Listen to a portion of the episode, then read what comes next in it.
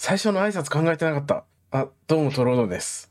あなたの耳の毒物、カフェ吉です。はい。ということで、えっ、と、まあ、明けまして、おめでとうございます。明けましておめでとうございます。っていう時期でももうないんですけど、1月終わりっすよ、もう。そろ もう1月も終わりなんですけど、ちょっと、まああのちょっとラジオね、あのなんかもう1ヶ月ぐらい空いてるんですよ、更新が。うんね何してんねんっていう、何してんねんっていう感じなんですけど、まあだからもう硬い。本当に。いや、本当にね、そう、久々に収録するから、なんか大丈夫かなって言ってたら、なんか挨拶考えるのも忘れてたっていう、まあ、恐ろしい状況なんですけど、今年もよろしくお願いしますっていうことでね、うん新年、とりあえずね、なんか、僕はもう、あの、ぶっ倒れてたんで、あの、あとにかく喉が、なんていうんですかね、扁桃腺が腫れまくって、うんうんうん。で、ちょっと席も出てって、なんか、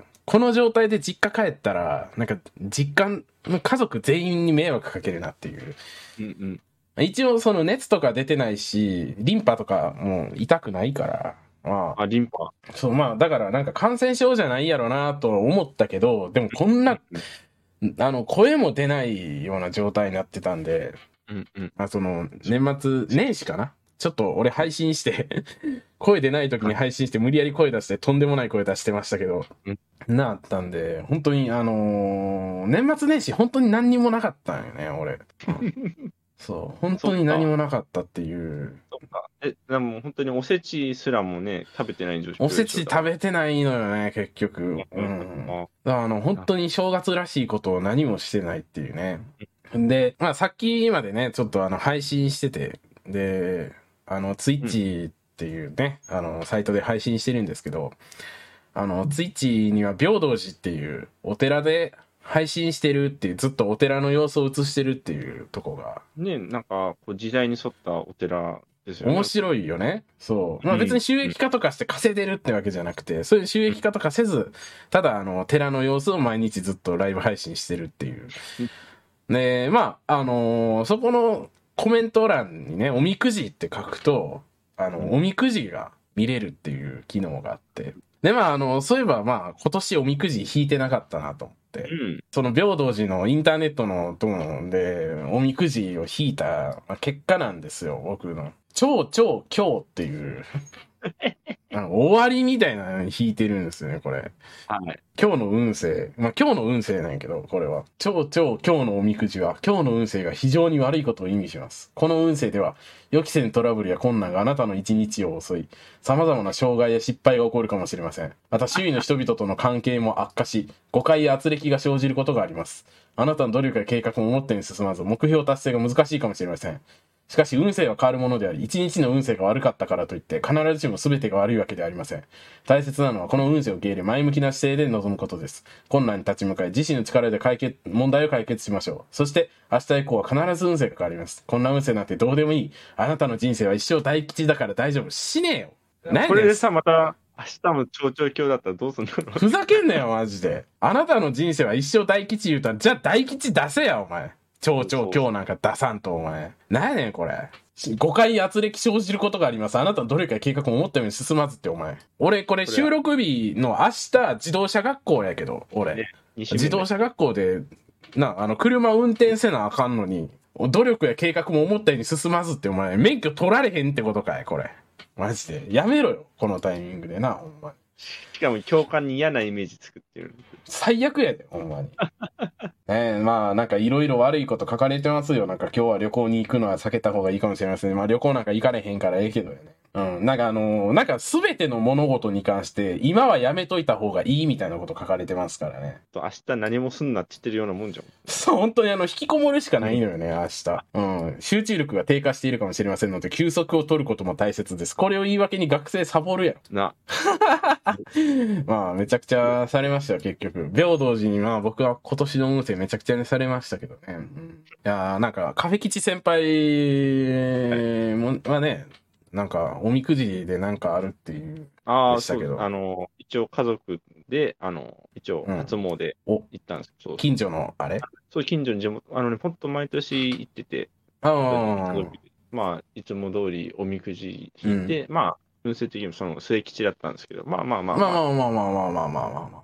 まあよかったなって。うんそう。まあね、いろいろ見たりして、まあね、ちょっと仕事がちょっと大揺れに揺れるって書いてあって、うーんって、まあまあまあまあ、まあ、まあ、マイナスじゃなくてプラスの意味で考えようっていう、まあそこはちょっと、まあ、そういうふうにちょっと気持ちをね、こう斜めたんです。仕事はあんま揺れてほしくないけどな。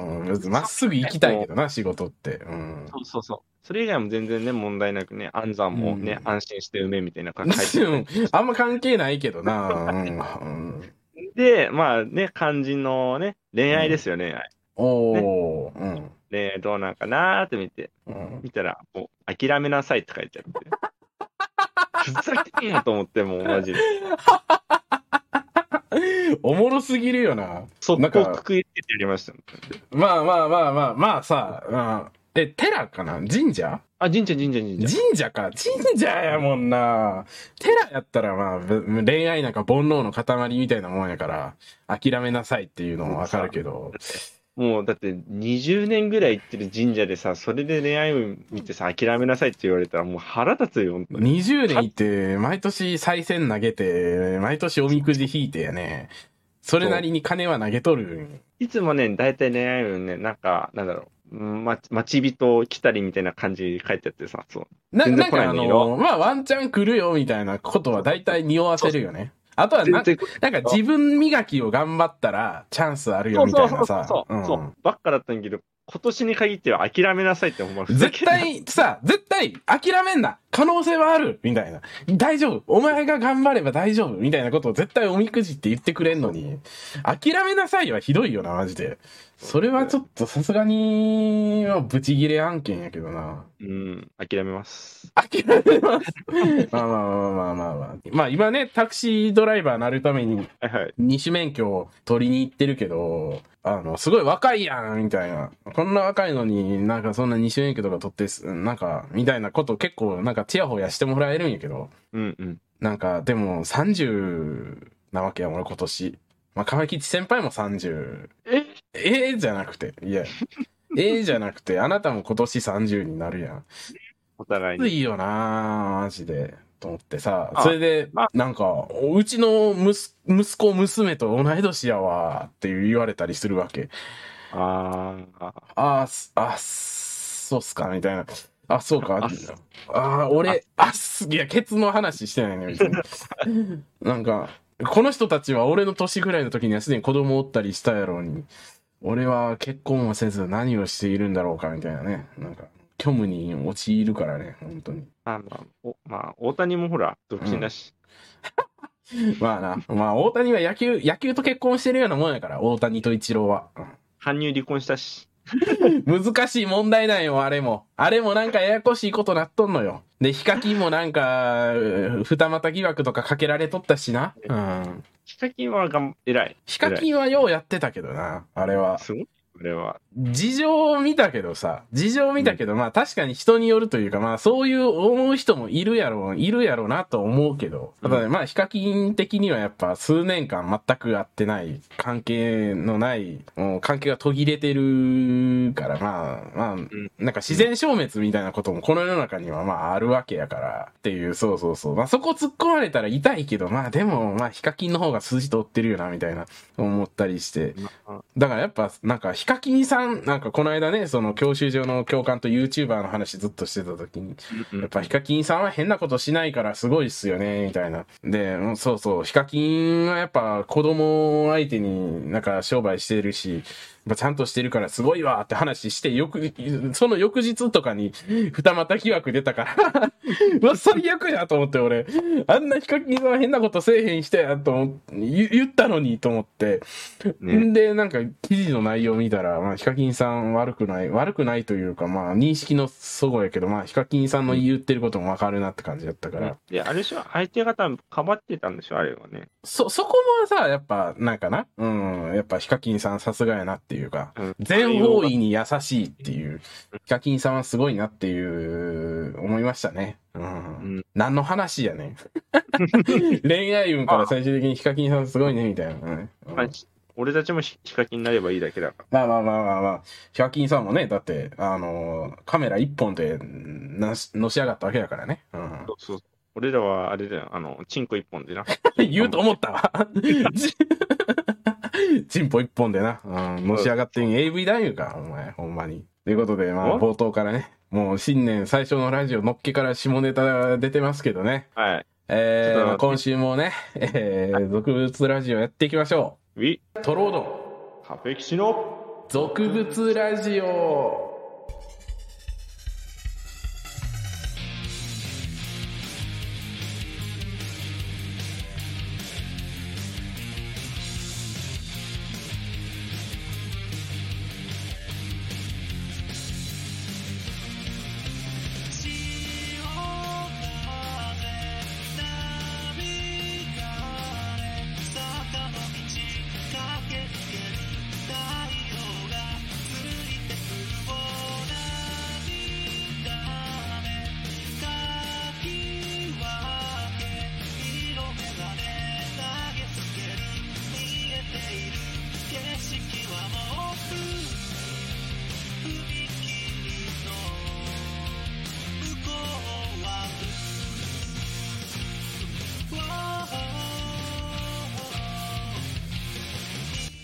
はい、ということでね、ウィー。あのー久々のラジオの収録なんでなんか緊張してるっていうね、とこはすごいあるんですけどね。初めてだから、ね、今年初めてだから緊張しちゃうね。さっき、あのーさっきそれよりもっとキモいことを言ってたんですけどね。さすがにちょっとブレーキ踏んだね。うん。もっとキモいことを言ってたんですけどね、収録外の時にね。そう、俺のね、なんか、あのーそう、俺の年末年始の話さっきちょろっとしましたけど、はい俺、そもそも去年の年末、僕ね、あのー12月23日に、はい。そもそも自動車学校に入所してるんですよ。うんうんうん。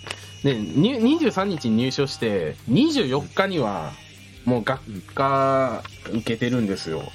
うんクリスマスイブに。でもその時点でクソじゃない。まあまあまあまあまあなんまあ。かクリスマスに学会出る。まだやることないけどな。どうせ一緒に過ごす相手もおらへんから。クリスマス別に自動車学校でも俺は行きますって言うたけど。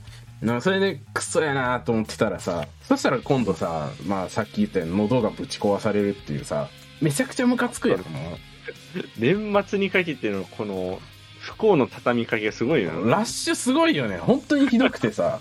なんか、自動車学校行ってさ、ちゃんと勉強頑張って、努力した。な俺うん何にも悪いことしてないのに、なんか、喉ぶち壊されてさ、もう、まあさっき言ったように、それでもう実家帰れへんわ、みたいな話して、でもなんか年末年始一人やって、だからなんか具合悪いから、とりあえずまあなんか加湿器、なあ、加湿器あんのに、まあ、つけてなかったことが喉が壊されたことの原因なんやけど、まあ、俺みたいなズボラ人間は、あの、寝るときに毎回加湿器つけたりするのを忘れるから、結局。うん。うんうんうん。あの、そういうのを忘れてまうから、まあ、結局毎回喉が破壊されんねん。まんま。うでん、そんで、なんか、まあ、しばらく喉の状態回復するの待ってたけど、もし、な、31日とかに喉治ったら嬉しいなと思って、ずっとなんか、横になってたんやけど、まあ、うん回復せえへんやん。そんなすぐにはだいぶ。長かったよね。うん。そう、結構、結構長引いて、あれが。喉壊されてるからおかゆぐらいしかさ、なんか飲み込めへんやんか。うんおかゆ、毎日おかゆと、あと生姜湯で乗り切り続けて、ん蜂蜜とかめちゃくちゃ消費したけど。ああ、いいな。まあ、とりあえず気合でなんとか、まあ、年明け、いつ頃やろな、マジ覚えてないけど、むな、まあ、なんとか直して。うんうん。で、もう結局、なんか年末年始寝てただけ。で、おかゆしか食われへんかった。うんうんうん。ああ、これね、人生最悪の年末年始ですわ。これ。29年生きてきて多分歴代最悪の年末年始かなっていう。ああれ、あれですよ、その20代最後の節目に、ちょっと役を、ね、先に。で確かに悪運を消30費しといた感はあるからな。うん、代で30代になった途端に、そう、あれだよ、ドゥドゥーンって感じだよ。まあ、まあ、うまくいったらいいけどな。うん。それこそ、まあ、俺は一応泣いてもらってるし、まあ、久々にまあ正社員にもなれる予定やし、一応このままいったら。うんそしたらまあもしかしたら30からなあ、なんかもうちょっと変わってくる、よ人生好転するかもしれへんとは思ってはいるけどね。あのーまあそれで、ちょっと回復して、なんか元気になったから、まあ配信とかもちまちましながら、でも自動車学校が結構入ってたりとか、うん。なかったらなかったで今度はあの、まあ一応生活費稼がなあかんから、まあアルバイトじゃないけど、それでまあ前の職場のとこでまあ、まあ、そのちょろっと仕事受けたりとか。しながら、まあそれでちょろっとお金稼いだりしながらこう、まあどうにかあれしてるから結構まあ毎日忙しくて。うんうん。でも自動車学校でな、なんかもう死ぬほど嫌な教官になんかネチネチネチネチ言われまくったりとかして、なんかもう。まあでもまあ毎日、まあ頑張ってあれしてるわけよ。うん。あの、ん嫌な上司になんか分からせられるみたいな、言えるみたいな どういうことやまあちょっと、ゴミもね、溜まってきたし、ゴミ出すかと思って。うん。で、深夜22時過ぎとかかな。あの、ゴミ持って、捨てに、捨てに行ってさ。うんで、ついでにコンビニ行こうと思って財布持って、家出てん。それで、ゴミ掘って、うんそしたらなんか、あ、家のドア鍵かけ忘れたと思って、鍵かけなと思って、コンビニ行くから一応。でもう家の中入ろうって思ったら、うんまあポケット見たら鍵なくて、え？うん鍵が、あ？鍵ない？みたいな。うんうんうん。で、オートロックやから、その、で、その正面玄関のとこ。もう、もう、もう積みなんよ。あの、一応管理会社の電話番号があるから、うん管理会社に電話すればええんやって思ったけど、コンビニ行くだけやから、電話持ってきてなくて、その瞬間に、なんか、ペラペラのパジャマで、あの、このクソ寒い1月の22時とかの深夜に、外に放り出された、財布しか持ってない29歳男性が生み出されて、すごいな。ちょっとつ、つみ、人生積みかけて、あれは、本当に。いや、下手したらマジと投資だよ、マジで。そうそうそうそうそう。なんか、ネカフェとかね、行こうかなって思ったけど、ネカフェの場所が、クソ遠いとこしかわからんから、めっちゃ遠いとこまで歩いていくのか、みたいな。クソ遠いネカフェまで頑張って歩くのか、それとも大通りをネカフェがあることを、ね、信じて、ひたすら歩き続けるのか、ね、どちらにせよあまりにも果てしないしな、とか。思ったりして。で、まあ、あの、鍵がないから車にも入れへんから、車中泊っていう選択肢もないし、うん完全に積んだのよね。すごいね。血の気引いたよね、あれは、本当に。なんか、マジで、2024年になってから、本当になんか、ろくなこと起こってないけど、俺。最悪、もう本当にアパートの101から全部、インターホン鳴らして、迷惑。で、なんか、ど誰かに開けてもらおうかなってまあまあまあ。思うレベルな。うん。うんうん。でも、さすがにちょっと、そう、迷惑やなと思ったから、うん駐車場、ね、うちの 家、あの、駐車場あるんやけど、あの、あんま、あんま台数ないから、駐車場が。で全部契約埋まってるのよ、駐車場は。で、まあ深夜になったら、夜になったらもうみんな大体車止めてあるんやけど、うんうんうん。駐車場見た時に1台だけ駐車場空いてて、空いててお、まあこの深夜の時間帯にワンチャンあるなと、ワンチャン帰ってくる可能性あるかもなと思って、むしろ深夜で何してたんでしょうね。いや、どうしようと思ったけど、まあ、とりあえず、その、一台が帰ってくるのを信じて待ち続けてたら、まあ、やっと帰ってきてさ。それで、マジです。それで、なんか降りてきたのも、おっさん一人やったけど。なんか、家開けるとき、あ、すいません、あの、つって、あの、免許証を差し出して、あの、こういうものなんです。あここに住んでるんですよって、ちゃんと住所をね、住所にして、ここに住んでるもので、ちょっとあの、鍵がなくて、って、うんいちいち丁寧な説明して、あの、すいません、あの、入れてもらえますか？つって。そしたらなんか、え？みたいな。最初なんか深夜にさ、家帰ろうと思ったら急に話しかけてくる変な、なんか、変な汚ねパジャマのさ、おっさんがおるからさ、誰やねん？みたいな目で見られたけど、あ、あ、そうなんですね。ってお疲れ様です。あ、どうぞどうぞ。つって、もう入れてもらって、ほんまに。あのおっさんおらんかったら死んでたね、俺は。そう、おっさんがね、おっさんを助ける図っていう。本当に。いや、マジででも女性とかやったら怖いよな、逆に。夜、夜にさ、女性一人帰ってきた時に、すいません、入れてもらえますか？って、あまりにも怖すぎるから、おっさんでよかったよ、本当に。逆に通報されるで、それ。ね、うん、終わってた可能性、マジで終わってた可能性あるからね。うん。三十一条で一泊できるよな。うんまあまあ、それ限界の発想やけどな、マジ。留置所で一泊したるかは。まあ、ちなみに、まあ、あの、俺は留置所ではないけど、取り調べで一晩明かしたことはあるから、えカバンにハサミをそのまま丸のまま入れてたっていう理由で しょっぴかれて、取り調べを食らい続けたっていうくだりがあるんやけど、まあ、あれは別になんかあの、建物の中やから、うん。そういう、まあ、過ごしやすくはあるけど、あの、不快、それ以上に不快な要素しかないから、取り調べって。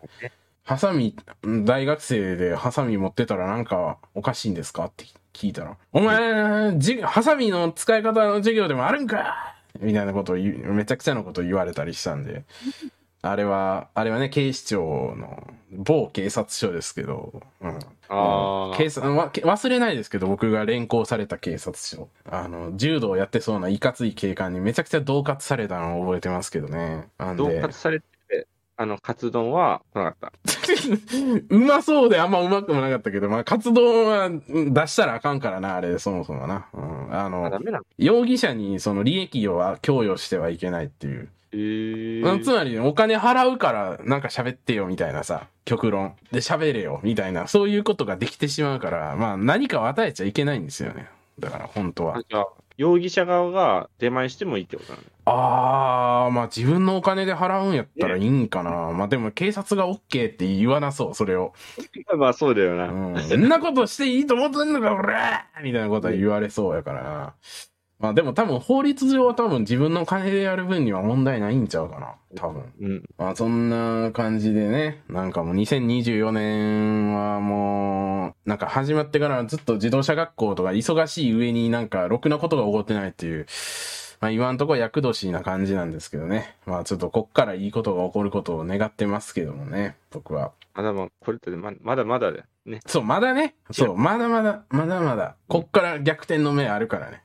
そうそうそうそう。壁吉先輩はどうですか ?2024 年は。2024年ね、うーん、今んとこかもなく不可もなくなかどもなく不可もなく。うん。うんね、大揺れに揺れる、あ、っていあれはね、仕事はね、まあ確かにね。うん確かにね、揺れてはいる。あの、忙しい意味で揺れてる。あまあまあまあまあまあまあまあ、まあ、忙しいのはいいことやから。うん、忙しい揺れ方してなるのは確かなんだけど、まあね、どっちかというと年末にね、土地狂ったのか、ちょっと、まあ自分の中でちょっと大きな買い物をして、うん、そう。おお。31日の日にね、わざわざ東京まで行って、はいはい、そう。31日にレッドウィングっていうね、あの、うん、ブブーツっていうかさ、革靴、まあ有名なんですよ。へえ、ちょっとあまり存じ上げないんですけども、はい。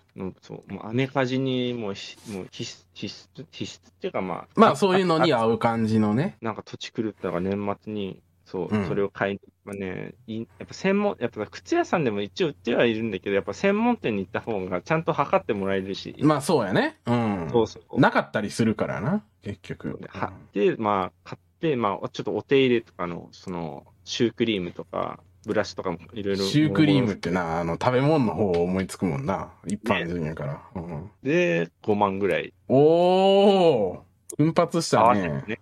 そう、だいぶ奮発したよね、そまあでも革靴ってやっぱ長持ちすんのか、ちゃんとお手入れしてたそうら。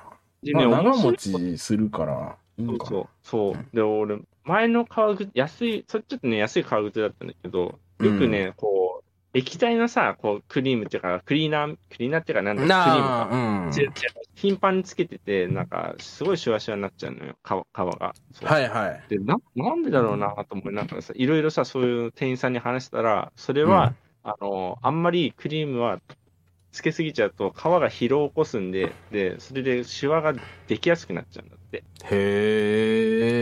え。クリームは何のために塗ってんの？保護、保護作用もあるし、うんやっぱり、撥水効果もその出てくるし、ああ、なるほどね。はいはいはいはい。まあ、あとはその味が出るっていうのもあるよね。味が出る？あよく特にレッドウィングっていうのはもうワワークブーツみあ。はいはいはいはい。なんかガシガシ履いて、でも傷つけたりとか、うーん。あ、もうなんかあれ、使い倒しても全然いい感じのそやつ、う。で、ソールとかも、そう、交換、あの、ここのソールがある程度すり減ったら交換あのできるんでって。ああ、すごい。あ、レッドウィング今画像で見てるけど、こういうやつね。で、中にあの、そのソールの部分、釘でさ、こう固定されてたりとか、結構ガチガチのいい感じのやつで、そう。なるほどめっちゃいいね。そういや、確かにアメリカ、アメカジって感じの。そう、めっちゃ買ってね、あの、公開どころかもうめっちゃ良かったなと思って、いいもんはね、いいもんはいいからね。で、そう、で、初めて、あ、でもいい値段するね、レッドウィング。入ったのは、こう高円寺行って、で、歩き回ってたんだけど、生きってるやん。高円寺で。あ、まあまあまあまあ、高円寺でそんなん入って生きってますやん。あいやー、帰ってきた後やばかったね。え？あの、なんで？あ足、まずそのブブーツなんで、あの、足首は固定されるわうけじゃん、やっぱり。ん。うん。で、もう、靴ずれがさ、よくかかとじゃなくてさ、足首にさ、すごい靴でもうめっちゃくちゃ真っ赤になってて、そう。ああ、はいはいはいはい。停止さ、もう、やばかったな。ブーツってそう、あの手のものってそういう印象があるから、俺ちょっとあの手出してないけどな。で、やっぱいい革だと、やっぱり新品ってめっちゃ硬いのよ、やっぱり。あまあね、そこがだんだん馴染んでいくんやろうけどね、結局。で、そう、あ、そう。で、インソールも、そう、インソールつけた方がいいんですか？ちょっと聞いたんだけど、入れなくて、げなんかコルクのソール、インソールじゃないけど、なんかそういうココルクになってるの、下が。ずっと履くと、その人の足に合わせるように、その、あ形状記憶されていく。あ、いいね。あれやね、コルクやしね。うん。なんか勝手に体重でこう、いい感じの形になっていってくれるっていう。そう、自分だけの靴になるんだと思うとさ、もうめっちゃ熱いなと思って。あ、革製品ってやっぱそういうことやな。使い込むことによるこう味やけど、すごいね。それはすごいわ。めちゃめちゃいい買い物やし、なんかあれやわ。すごいカフェ吉先輩らしい奮発の仕方な感じはするけど。そう知らんかったな、でねレッドウィング。うん。で、そう。でね、もしね、今年の一応目標一つあって。あの、めっちゃいい革ジャンを一枚、一着買いたいどこに行こうとしてんの？革じゃんなんかやっぱアメカジ系の革ジャン、なんかうんライライダー、ライダー系の革ジャンはちょっと違うんだけど。あごめん。今そっちを想像したわ、今完全に。ううんあ、ああれはちょっと苦手だなと思って。どこに行こうとしてんねんと思ったけど。うん。どうどうなんだろう、えなんだろう、ミリタリー系で言うとなんか A 版って俺もそこよくわかんないけど、ああ、フライトジャケットのこれね。ああ、こういうやつね。はいはいはいはい。ジャケット、革ジャンをちょっと一着、あまああ、これかっこいいよね。わかるわかる。うん。でもフライトジャケットってなんか人を選ぶからな。うん。そうそうそうそうそう。あの、俺はちょっと、あれなんで。うん。俺はお前、いやいや、一緒に、一緒に買うか。いや、いや、でも、え、こういうのもさ、いや、でも、フライトジャケットもさ、めちゃくちゃいい値段するよね、こういうのちょっと昔調べたことあんねんけどさ。平気で10いくからさ。やっぱ古着でさ、いいのはあるんだよ。経年も変化されたも元から。うん。違うんだよ。やっぱり、ちょっと一から自分で育育ててまあ、革製品ってそそうやん、結局。自分で育てて、自分の好きな味を出させるっていう。まあ、そこが一番良さやから、今年はだいぶ節約して、でお金貯め。て、一着、まあ、まあ、十数万のやつ買えたらいいなとは思ってはいるけど、まあ、うまくいくかは、ちょっと、まだまあまあ、途中で欲望に負けなければ。大揺れに揺れるんだよ、本当に。まあ、さ確かに仕事が大揺れに揺れて、みたいなそ。なんか、それこそ稼ぎめっちゃ減るみたいなことあったら最悪やしな。うんそうそうそあ俺もなんか、今まであの、俺はローンが通らないことに定評がある人間やったから。あ、そっか、正社員になったらそうよな。そう、フリーランスで生きているとローンが通らないことに定評があったけど。あれ嫌なんだけど、な、なんあれって。まあさ、まあまあ、わかる。そう、春日はやっぱ、そう、焦げつくのが嫌やから。でも、あのー俺の、なんか、俺の親戚で銀行員昔やってた人いるけど、かさんでええ言うてる人に金貸して、本当に金が欲しい人に金貸さんから銀行員はやってられんわってうん、うん言ってやめてニートになったんやけど、その人は。銀行員、銀行に就職してすげえってなったから、と、と、唐突にニートになるからすごい面白いねんけどさ。マジでなんか、そう、金貸しって本当にそういうとこあるから、なんか、うんうんうん。ね、結局ローンが通らんから、俺の知り合いのフリーランスの人もな、なんか車、なんか一括で購入してるしね、なんか。いつ、うえうん、すごいな。よう金貯めたなと思うけどね。だから俺も、まあ、就職して、まあちょっといろいろ落ち着いたら、前はね、ちょっとあのー車一括で買ったんやけど、俺の中古の。車を頑張って買いましたけど、親父とかにちょっと金は借りたけどな。うん。そうそう。あの、まあ返したけど、借金は。偉いじゃん。まあ、次はでもまあ自分でローン組めるようになったら、ローン組んで車買えるなと思って、あ車買いたいなあうん、別の、ちょっと別の車に乗り換えたいなっていうのはずっと思ってるけどね。まあ、それも就職していろいろうまく落ち、いって落ち着かんと、まあ、そんなこともやってられへんけどな。うんうんうん。うん欲しいのあるんだ。あのーいや、タクシーに使われてる一番普通のセダンあるやん。はいはいはいはい。タクシーって聞いたら一番真っ先に思いつくあの車の形のやつ。あれが欲しいね。おー。タクシーの車に乗りたいと思って。でもさ、こう、もしさ、こう、日頃、その、受かって、そのタクシー運転手になって、で、うん。もう日常仕事での乗るじゃん。うん。で、休日自分の車に乗った時にさ、仕事のことフラッシュバックしない？大丈夫？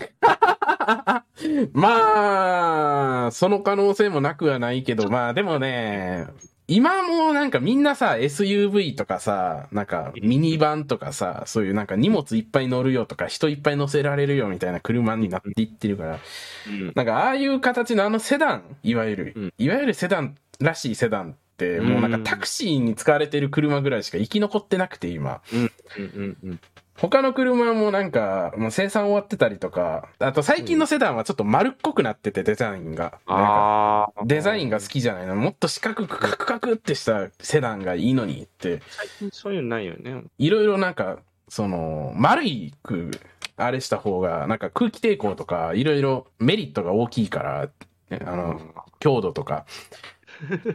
そう、だからそういうカクカクっとした車乗りたいなと思って、そう、あの、自動車教習、教習所とかで使われてるから、あのセダンって。うんうんうんうん。だから教習所でもういらんってなった車が結構中古で市場に流れてきたりするから、ちょっと面白いね、それね。そう、だから元教習所の、だから、あの、教官が踏むブレーキペダルが外された跡があったりするみたいな。ああ、ちょっとそれおもろい。おもろいよね。元自動車教習所の車を、まあちょっといじって乗りたいなっていうのはちょっと、ちょっと今ね、なんとなく思ってはいる。これは、ちょっと。じゃあ、その車で埼玉まで来てください。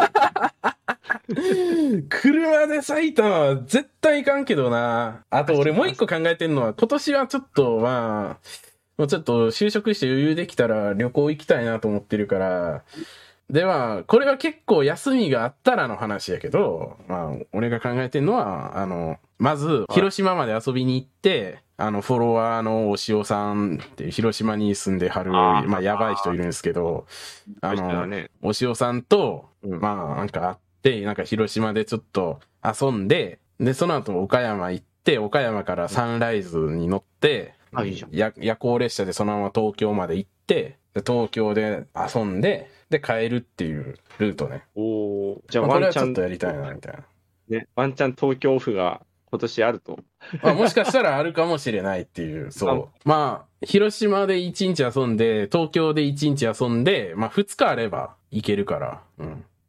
あの、すっと、帰帰るって感じだよね。うん、まあ帰る。うん。まあ帰りは別にな、どうにでもなるから。3泊4日ぐらいにそう、いや、あのね、体力面的に、あの、多分い20代の頃の体力と今の体まあ力確かにな。多分、確かに20代の時の、あ20代とか高校生ぐらいの時の体力で計算してるけどな。まあ確かにな、3多分もう泊4日はやりすぎやけど、まあ、まあ電車の中で1泊するとして、そっかそっかそっか。電車の中で1泊しするから、まあ、まあ2泊ぐらいの計算はしといた方がいいかもしれんけど、まあ3日ぐらい。うん。はまあ考えたいな。うん。で帰ってきた後にもう一日休み取れるぐらいに有給入れた方が多分。いやまあ帰りはだってさ、大丈夫マジで。だって多まあ大丈夫分、大丈夫。うん。まあ帰り別にどうとでもなるからな。うん。最近だと思うもん。だって、一日さ、外遊んでさ、その次の日さ、めっちゃ疲れてるもんだって。ああまあな。だるっと思って。そう。うわーって、体力やばーっと思って。まあだから東京行って何するかによるよな。東京行ってもうなんかそこら中ブラブラ歩き回るってなったらまあ多分めっちゃ疲れると思うけどな。うん。キャキャバレ？ーキャバレーがよ。あ、マジで、マジでなんか、本当になんか何、何もしないでいいならなんか何もしないですけどね、みたいなさ。なんかそういう、あ、あれやけどな、まあ。あ、でもなんか結局なんかすることになるもんな。考えたらまあ、まあ結局帰りさ、なんか昔はマジで、なんか、やったかな、昔一回なんか、年末忘年会、あの、アイドルオタクのみんなと一緒に忘年会して、うん。まあ同じオタクたちと一緒に。うんうん。で、なんか、そのままもう一番安い夜行バスでそのまま帰るみたいな、なんか、大学生みたいな規制の仕方してて、若い。あれ、あれね、本当にあの夜行バスクソ狭かったけど、なんとか寝れたもんな。あの頃は、できたなって感じ。うん。今多分背中バッキバキみたいなさ。腰いたーみたいな。耐えられへんと思う、あんな、あんなん。なんかあの、スキー旅行とか行くときもさ、もう大学生の時スキー旅行ちょくちょく行ってたけど、一番安い夜行バスでさ、新宿からだけど、あれとかも本当に今やったら耐えられへんもんな。無理無理無理。絶対無理。無理。もう、もう、もう無理。なんか、ちゃんとね、そう、ちゃんと、だからそういうところにお金とかかけないといけない年が30代やな。うん。結局うんなんか、そういう限界がすごく感じられる年になってくるからな。うん。今は本当に、最近はもうずっと自動車学校で若いやんって持ち上げ、よいしょよいしょされまくるからさ。うん。調子こいてるとこもあんねん、正直。うんまあ、俺いけんちゃうんみたいな。無限の可能性を信じてしまうとこあるけど、うん、まあ確かに、冷静になった方がいいかもしれんな。確かに。うん。いやまあ、そうですよ。まあ、2024年はね、まあ結構、じゃあお互いに目標もあるということでね、そうそうそ目標もあるし、夢もあるし、まあ、なんか、幸先、俺、なんか、幸先悪すぎるやついるけど、まあまあまあ、まあ、きっといい年になるでしょ。うん。う。そうそうそう。あ先に悪い方を起こした方が後々いいこと起きるから。まあ、そうそうそうそうそうそう。一回足したら落ちちゃった方が。朝のナイル縄のごとしみたいなね。そうそうそうそう。俺はもう大揺れに揺れて諦めなさいだから、ね。確かに諦めなさいも大概やったわ。そうそう。いやー、ということで、えー、まあそんな感じで、しえー、新年一発目のとか言いながら24日ですけど、収録日は。えーはレターをね、えー、読んでいこうと思うんですけども、おー初レターじゃん。はい。初レターなんですけど、はいはいえー、まず、ザコチャーハンの回ね。うん。あ、だっちゃね。ザッチャー、マーガレット・ザッチャーの回なんですけど、はい。ザコチャハーンのちくわの話、泣きましたお。我が家は常にちくわを入れています。えー冷凍刻みネギ、卵、ちくわ、ベーコン、コーン、人参が我が家のチャーハンの具材です。いいなぁ。これ聞いてさ、すごい思う。おかんのチャーハンやなって思うよな。なんかこう、肉の代わりにちくわがさ、こう、カバー入るみたいな。ベーコンとちくわで、こう、なんだろそうそうそうそう。おかんのチャーハンやねん、これって。なんか、うん実家のおかんが作ってくれるチャーハンの安心感と、う。うんうんあと、なんか食ってる時に、いや、コーンとか具材こんないっぱいいらんけどな、別にって思いながら食うけど、食ったらめっちゃ懐かしい味して、なんかじんわりくんねん。お袋の味だよな。マジで、そう。人参とかいらんやろみたいな。俺の作るチャーハンとかさ、具材ないよ。なネギぐらいやで、具材。あれ、卵ネギでとか感じ？卵とネギと、うんうんうんあと、まあ、ニンニク生姜をあー、まあ、具と入れていいの、言っていいのかわからんけど、それぐらいの、本当になんか男の作る、なんかで、中華料理屋さんで出てくるようなチャーハンを目指してるけど、うんうんうん。なんか、最終的にこのおかんのチャーハンも結局いいよなっていう、ななるやつね。うん。そまあ、うちのばあちゃんはちくわじゃなくて、かまぼこやけどね。やっぱ。あー。結局なんか、チャーハン、なんか中華料理屋さんでもそうやけどね。なんか、チャーハンに、なんかかまぼこ入れるやん。いまあ、多分色合いもあると思うけど。あれがやっぱたまらなくいいですからね、結局。あの、チャーハンにね、あの、かまぼこが入ってる中華料理店はね、あの、結構、あの、いい、いい町中華の印象がすごいあるね。うんうんうん。とは。腹減るね、これ。えー、小玉さんなんですけど、新幹線か？はいうん、新幹線か、これ。ん？え？し小玉って言ったら新幹線でしょ？え？僕、子供だからわかんない。子供は知っとんねん、小玉のことぐらい、お前。のぞみ光小玉ぐらいすぐわ言えるわ、子供は。うんこんな新宿ないんだ。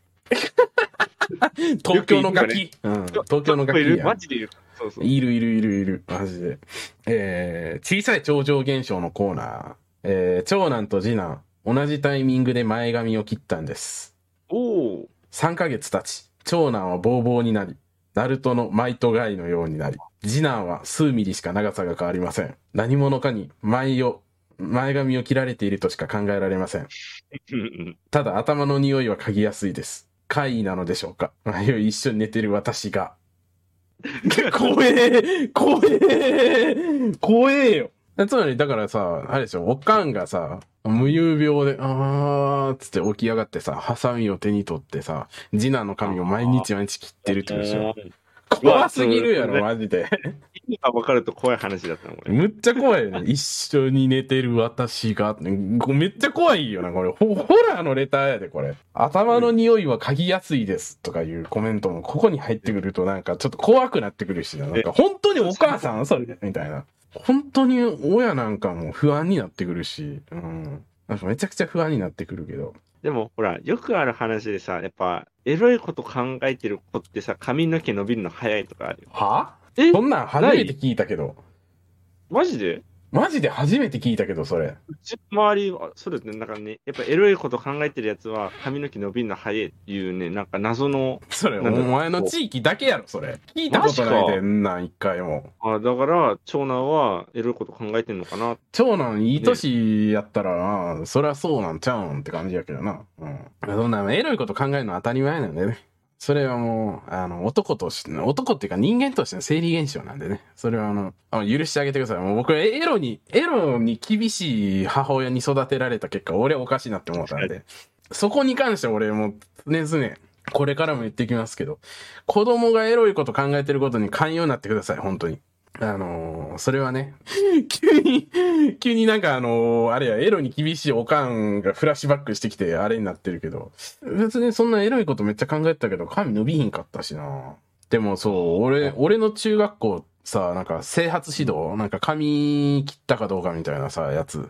うん、うん。がさ、なんか中学高校毎月やってさ、うん、うん。まあ、どこの高校もまあ定期的にはまああると思うけど、髪、あったなんかね。髪染めてるやつ怒られたりみたいなのあると思うけど、毎月絶対あってさ、整髪指導の時ってさ、なんか担任の先生がさ、もう全員、あの、まあ6クラスだったら担任6人が、6人全員い一同が一斉にこう一つのクラス、一つずつクラスを回っていって、こう、全員6人の先生がジロジロ見て、なんかお前あかんやろみたいなことを言ってくるっていう、すごいだるい時間やねんけど、あれね。あれさ、まず、うちさ、あの、整髪指導をさ、そもそもうん、散髪に行ってなかったら、まずその時点で失格なんよ。え？髪が短かろうが、なんだろうが、散髪屋にまず行ってない人、散髪、髪、整髪行ってないやつって言われて、で、まあ、はい、みたいな。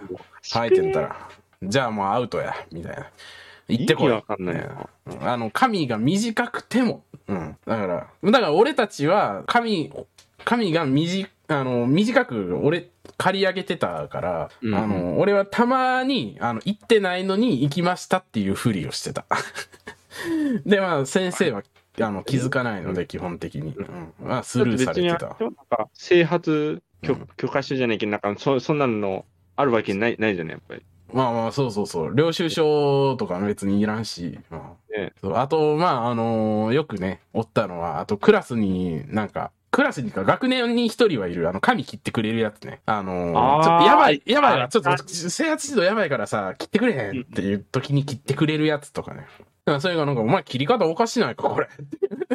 あの、ツッコミがいて、いや、うん、そうっすかね。いや、まあ、わかんないですけど、みたいなのとかね。あと、あの、髪の毛一本だけ耳にかかってたから、お前これあかんやろって言われて、あの、怒られたやつとかね。うん。なんか髪触られて、もうこれあかんのちゃうか、これ、これ耳かかってるやろ。あ のぐちぐち言われるみたいになったから。あれほんま、毎月ね、散髪代多分1500円ぐらいかかるわけやん。年間1万8000円とか、俺の散髪代だけで。なんか、今考えたらめちゃくちゃアホらしいよね。あああれは。まあ、親が出してくれてたけど、マジでアホみたいな学校でしたわ、ほんまに。学校ね、そうね。マジでアホみたいな学校でしたわ。うん、それ思ったらね、うん、それ思ったらまあ、まあ別になんか、あの、逆に前髪短いまま、あの、整髪指導でね、いちいち整髪いかんでもええから、よかったじゃないですかっていう、よかったじゃないですかっていうことでね。まあ無理やり、なんか。無理やり無理やりまとめて、最終的に無理やり繋がったみたいなことにして、あれしてますけど。えー、あとはですね、トロードンさん、川吉先輩、こんばんは。えーいつもお世話になっております。担々麺です。ああこちらこありがとうございます。えー、ぜひ男性から意見を聞きたいと思い、レターを書きました。はい。我が家のパーフェクトマイペース可愛いイケメンお尻激型ムキムキダンスボーイの長男が、えーお過激な下ネタお、まっこ、や、け、穴、など、まあ、あの、アヌスとかですね。うん、アヌスとかバギナとか、そう、そういう感じですね。うんを学校で知ってくるようになりました。私の反応を見るために小声や早口で言ってたりします。私は基本無視をしますが、間違った知見を言ってる時だけ、笑わず正すようにしています。こんな感じの対応でいいのでしょうか。お二人は下ネタ知った時はどんな感じだったか、覚えていますか？僕はね、まずバギナーを意味する言葉を初めて知ったのは保険の授業だったんですけど。保険の授業の時に周りの奴らがそそのワードすごい言ってて、なんかわからん、意味わからんけど、言ったらあかん言葉なんやろなっていう、なんか察しがついて、何そのボルデモートみたいな。なんか多分、あの、エロい言葉やっていうのが、なんか本能的に察知して、多分、あよくわからんけど、うん、意味はわからないがエロい言葉だっていう。うんうん。でも俺はマジで、その親の前でこういうこと言ったことがない。その俺の親はエロに厳しいので、うんうん。まず言ったことがないですね。ああ。ケツとかも言ったことないですね。お尻です。お尻です。はい。お尻しか。はい。あなたは、あのーチンポとかね、言えるわけないんで。あーパネースみたいな。あのーペニーっていう海外の効果があって、ね、それを見たときに、あ、あ、ペニーを、あの、ペニスって呼んで、ねペニスはおちんちんやっておかんが、あの、ちょっとイラつきながら答えたのは忘れられないですけど、いい思い出ですね。いや、まあ、うーん、とてもよ、よくはないけど、思い出の中では。まあ、そうやな。でも学校ではめっちゃ言ってたな、下ネタだから。逆に。家では全く言わんけど、なんか、あの、ヤッターマンとコーヒーとライター全部つなげてってみ？みたいな。うん。俺、小学生の時、だから小5の時から塾通ってて、小6の時とか、もうす、あの、それを、なんか、あの、あんま下ネタとか知らんそうなやつに言って、で、こう、あの、あの時はね、あの、塾でも、なんか、女子の、ちょっと話せるやつとかもおって、あの頃はいい時代だったんですけど、それってなんか女子がちょっとニヤニヤしてるのを見て、よし、みたいな。逆にね。女子がちょっとニヤニヤしてるのを見て、ちょっと、あの、喜んでるめっちゃキモいやつだったんですけど、俺は。ああ、でも、ああ、うん。まあでも半分。分女子となんかこうグルになってなんかそのあんまそういうこと知らなそうな男にそういう知識を植え付けるっていうすごい嫌ななんかあの性の伝道師あのバキドが言ってましたけどこれはバキドチャンネルで言われてあの学校クラス学年に性の知識を広める性の伝道師としての役割をまあ僕は務めてましたんで。ああね、それで、まあそういうことをして、結果あの本当に意味がわからなくて、まずい言葉だとも理解できなかったやつが、理科の授業で、あの、理科の先生に、あの、なんか、トロードン君からこんなこと言われたんですけど、これってどういう意味ですか？って先生に聞きやがって、授業中に。うんそれでも、あの、俺はやめようって。あの、性の知識がなさそうなやつにそういう知識を教えるとこういうことになるから、俺が悪いことになるから、もうやめようと思って。やめようと思ったんですけど、中学入学してからも結局なんか中1でクラスメートになったあの鉄道研究同好会のオタクがおんねんけど、そのオタクに結局性の伝道師してもうて俺は。まあワンオンワンでね、今度は。不特定多数のいろんなやつにじゃなくて、ワンオンワンので性の伝道師して。何個別指導してんだよ。あのーいつもく教室でみんな、あの、弁当食べてたんやけど、あの、俺たちは二人で抜け出して、あの、学食じゃないけど、まあ、ピロティななんなんていうの？椅子がいっぱい置いてあって、まあ、ご飯食べてもいいみたいな感じのとこがあって、そこで俺たち、そこに俺たちわざわざ食いに、別の場所に行って飯食って、その時にその話ずっとしてた。中1のなんか時かな。ちょっとさ、そういう青春ソングっぽい歌詞のフレーズっぽかったね。なんか、俺たちは二人で、ね、抜け出して、ピロティで熱く語ったのさ、みたいな。語ってる内容がマジで下ネタやったけどな、本当に。うん。あとあの、女優で誰がエロいみたいなな。うん。あー。とかな。うん。そんな話ばっかりしてました、僕は。はい。そうね。まあ、僕は、だから、まあ、結局な、何が言いたいかっていうと、まあ、だから、おかんがね、全く性教育みたいなことをしてなかったんで、うちは。結構厳しく弾圧されてたの僕はやっぱ間違ったこと言ってた時にこうちゃんと笑わずに正すっていうこのスタイルはまあすごいいいことなんじゃないかなって僕は思いますけどね。はい。河合吉先輩どう思いますか？うん有識者河合吉先輩は。まあ男として。ああ、だから、こう、まあね、なんだろう。でもいいんじゃねえの、別にね。うん。まあまあそうそう、こういう、そういうこと言う年頃やし、まあ別にいいんじゃないっていう。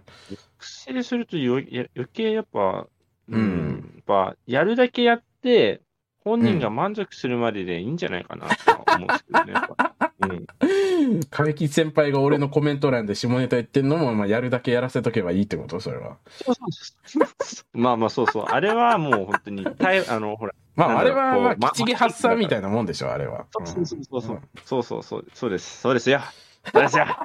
吉毛を発散してる。まあだからまあそうそう、吉毛発散みたいなもんやから、そうそうそう。うん、まあまあまあ。なねなんだろう。多分ね、こう、うん。男がその下ネタあんま言わなくなるっていうの、まあね、うん。まあ多分男男同士で多分ね、まあ、内緒でこうこそって多分話し話し合うとは思うんだ。そういうあまあまあ、ね。言う言う言う。うん。あのね、い俺が一番ね、この、あ、うん。女子にこう下ネタ言うのやめようと思った時は、うん。あの、それこそ、あの、トロードンみたいな感じ、あの、女子から、ねえねえって、ねえねえカフェ吉って言われて、うん。あ、何？って、マッコって何？って、あ、今ピーヨンしてね。マッコって何？って言われて、うん。え？っって思って、おもろすぎるなそれは。あ、あ、ああれだよって、あ、ああれだよって、みたいな感じ。うんあれっていうのもな、だって男に聞かれてもな、男に俺聞かれても説明できへんよな、それを。うんだからそれは、あの、女女子のあれあれだよって、まあ、いもう、もう辛かったよね。あ、女子にこういう下ネタをこういうのはよくない、そうそうそうよくないってか、やっこぱやっぱ男は絶対い、まあ、俺たちが性の伝道師じゃないけど、下ネタ言い過ぎてただけかもしれんけど、まあ男は絶対下ネタを言い過ぎて、なんかそれで損して、あ、こういうことを言ったらあかんねやって思う時が絶対人生で来るから、うん。だからまあ、いいんじゃないですか、このままで。そううん数やってね、やっぱり経験、やっぱ回数ですよ、やっぱり。そう、結局なんか自分が痛い目見ないと学ばないし、うん。やそうそうそう。っぱ男なんてそういうしょうもない生き物なんで。まあ、だから、あのーまあ、結論から言うと、まあ、だから、担々麺さんは正しい対応してると思います。素晴らしいです。わからんけどね。うん、正解は何もわかりませんけども、まあ、ただまあ、俺もカフェ吉先輩も今になってもインターネットで下ネタがやめられないということは、もしかしたら俺たちのルートは間違ってるかもしれませんね。なんとも言えませんが。でもさ、やっぱり、でも、これに、あれだよね、やっぱ、チンコとかさ、うんこってさ、うんあとおっぱいね、うん、アクセントがさ、綺麗すぎちゃうんだよね。やっぱ、わかる？おっぱいだけにポインってか。ああ、そうそう、あごめん、なかっったことにして、今のは。うん。正直さ、おっぱいって言え、なんかさ、気持ちよくない？言うと、アクセント。まあまあ、う。そうそうそうそうそうそうそうそう。言ってて、なんか楽しい言葉みたいな印象はすごいあるから。うん。意味を考えて言ってるんじゃなくて、やっぱ発することにそよっての、うそうそうそう。俺たちは別に、なんかなんていうの？あのー実際のおっぱいの話をしたいわけじゃないから。そうそうそう。別に周りを不快にさせたいわけじゃなくて、うんあの、言って自分自身が、あの、リラックスできるために言ってるわけで。そう、インターネットで下ネタ言ってる人とかもそうやから。だからなんだかんだ下ネタってやっぱセラピーなんですよ。メンっていうね、タルセラピー。そうそうそう、そういうとこはすごいあるから、まあ、だからまあ、下ネタも下ネタでね、存在価値ありますから、っていうとこですかね。はい。めっちゃ真面目になった最後に。まあ、下ネタをね、あの、守りたい立場にいますから、はい。我下ネタ々は。ここに一回。下ネタを、これからも日本の美しい文化、下ネタをね、続けていきたいと思ってますから。はい。いやー、ということで、2024年初回のラジオということで、まあ、はい。まあ、最初結構緊張してましたけどな、そうですね。まあ、終盤、あの、途中から馴染んできていい感じになってたんじゃないかなっていう。通りな感じで。うん。まあ、いい感じやったと思いますけども。はい。僕がね、自動車学校がなんか変な感じで入ったりとかしてね、なかなかちょっとあれなんですけど、まあ今後もね、まあ頑張って、あの、毎週更新できるように頑張りますけども、まあ2月入ったらね、またいろいろ決まってくるので、またもうちょっといろいろやりやすくなるかなっていう感じですかね。はい、僕としては。うん。はい。まあとりあえず今月は頑張らないといけないですね。今月ももう時期に終わりますけどね。頑張ろうと思います。はい。まあ、レターの方もね、えー、まあ、募集してますんで、えあれなんとね。ガンダムシードのね、映画が、まそうだよあ、近いうち公開になりますんで、いや、後継機気になる。絶対出てくるって。まあ、なんかめちゃくちゃ、そう、俺たちガンダムシードを直撃してないとしては、やっぱガンダムシードの劇場版熱いんで、名前的に、あれだよね。シードストライクガンダムみたいな感じだろ。なんかもうそう、なんかね、なんか、そう、なんかねややこしい名前のなんか、最終的にフリーダムだかストライクだか、わからんけど、なんか、そうそう、そういうの出てくると思うから、うんやっぱ、あの、ちょっと、ガノタ会もね、ちょっとガンダムシード会っていうのもちょっと、まあ、いずれ多分行われると思いますけどもね。はい。はい、よろしくお願いしますっていう感じですかね。ということで、えー、今年もよろしくお願いしますということで、よろしくお願いします。最後まで聞いていただいてありがとうございました。今週のお相手は、トロードンと、カフェ吉でした。また来週。ビヨンセ。「